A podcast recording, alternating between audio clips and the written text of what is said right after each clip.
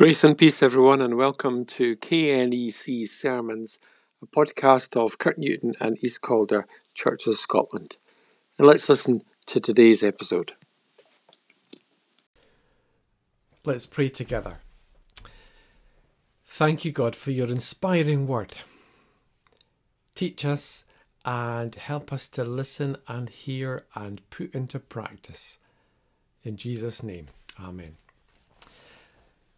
Last and servant of all. That's what we are to aspire to be last, to take last place and be the servant of all. Who is the greatest? Can you believe that was the question that the disciples were arguing about on the way to Capernaum with Jesus? Who is the greatest? They didn't understand what Jesus was teaching them about. What would happen to the Son of Man, their Messiah? They didn't understand Jesus' words, and they were too frightened to ask him about it. Maybe they were too frightened of the truth. They didn't want to hear what they suspected he'd say. What they wanted to hear was about greatness and victory over their enemies and being rewarded with the top spot and first place among the peoples of Galilee and beyond. At least when asked what it was they had been arguing about on the road, they kept quiet, probably rightly ashamed at their behaviour. It's then that Jesus gives them one of the most important lessons about what it means to be great. Greatness in God's kingdom is childlike. Children are like the greatest. Whoever welcomes one of these little children in my name welcomes me, said Jesus. And whoever welcomes me does not welcome me, but the one who sent me. So in what ways are children like the greatest? Well, according to one commentary I read this week, these four things were listed.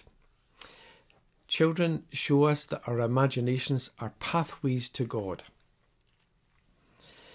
Adults can lose the capacity for wonder, newness and strangeness. Children can remind us of our capacity. Secondly, on that list, children teach us to risk hard questions on our way to God. I suppose an unwillingness to ask tough questions of ourselves, of each other, and of Jesus can limit growth and fellowship with God. Thirdly, children teach us to trust God's abundance. Children assume that there's plenty, there's enough greatness to go around, not just for a limited few. And lastly, children teach us what divine power looks like. And divine power is seen in helpless vulnerability, in the path of downward mobility.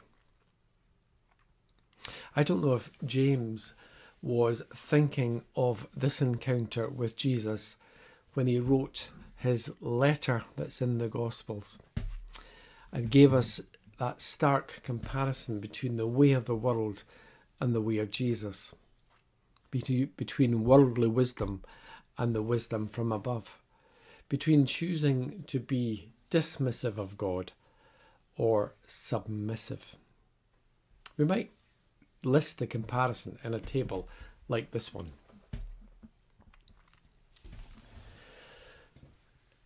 If we refuse to submit ourselves, then we see things like envy, selfish ambition, earthly, unspiritual, demonic, disorder, every evil practice, coveting, quarrelling and fighting and killing. These are some of the things that are listed in that chapter in James.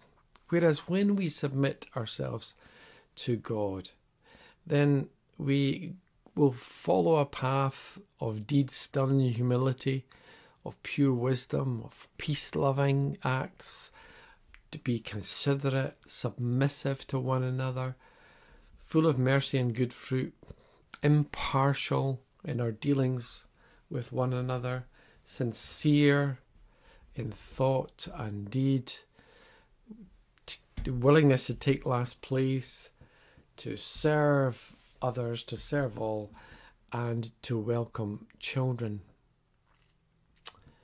That's a good list of characteristics and acts that we want to build in to our life with God's help.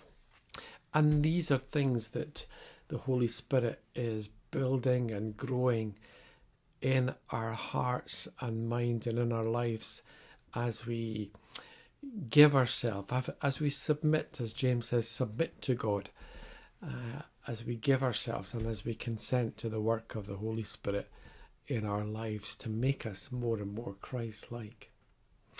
And perhaps the most supreme example of being submissive to God was, of course, in Jesus' life. We wouldn't be surprised to find that. In his life, when he prayed in agony, "Father, not my will, but yours be done."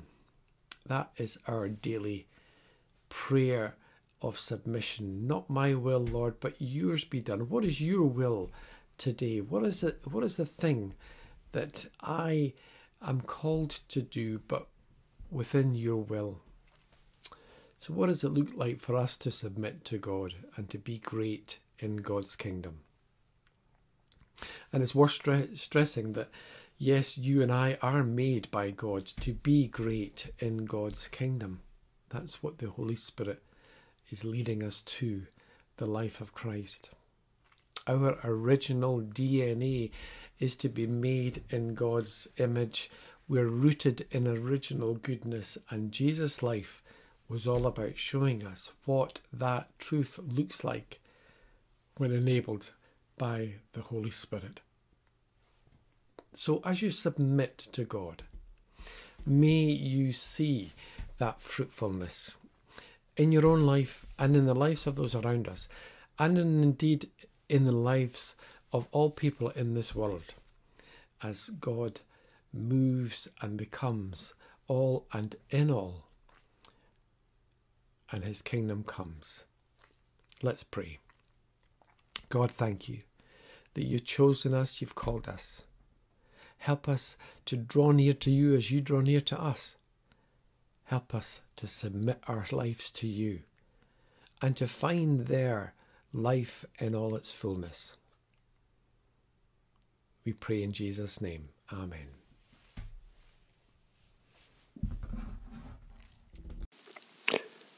Thanks for listening, everyone. You've been listening to KNEC Sermons.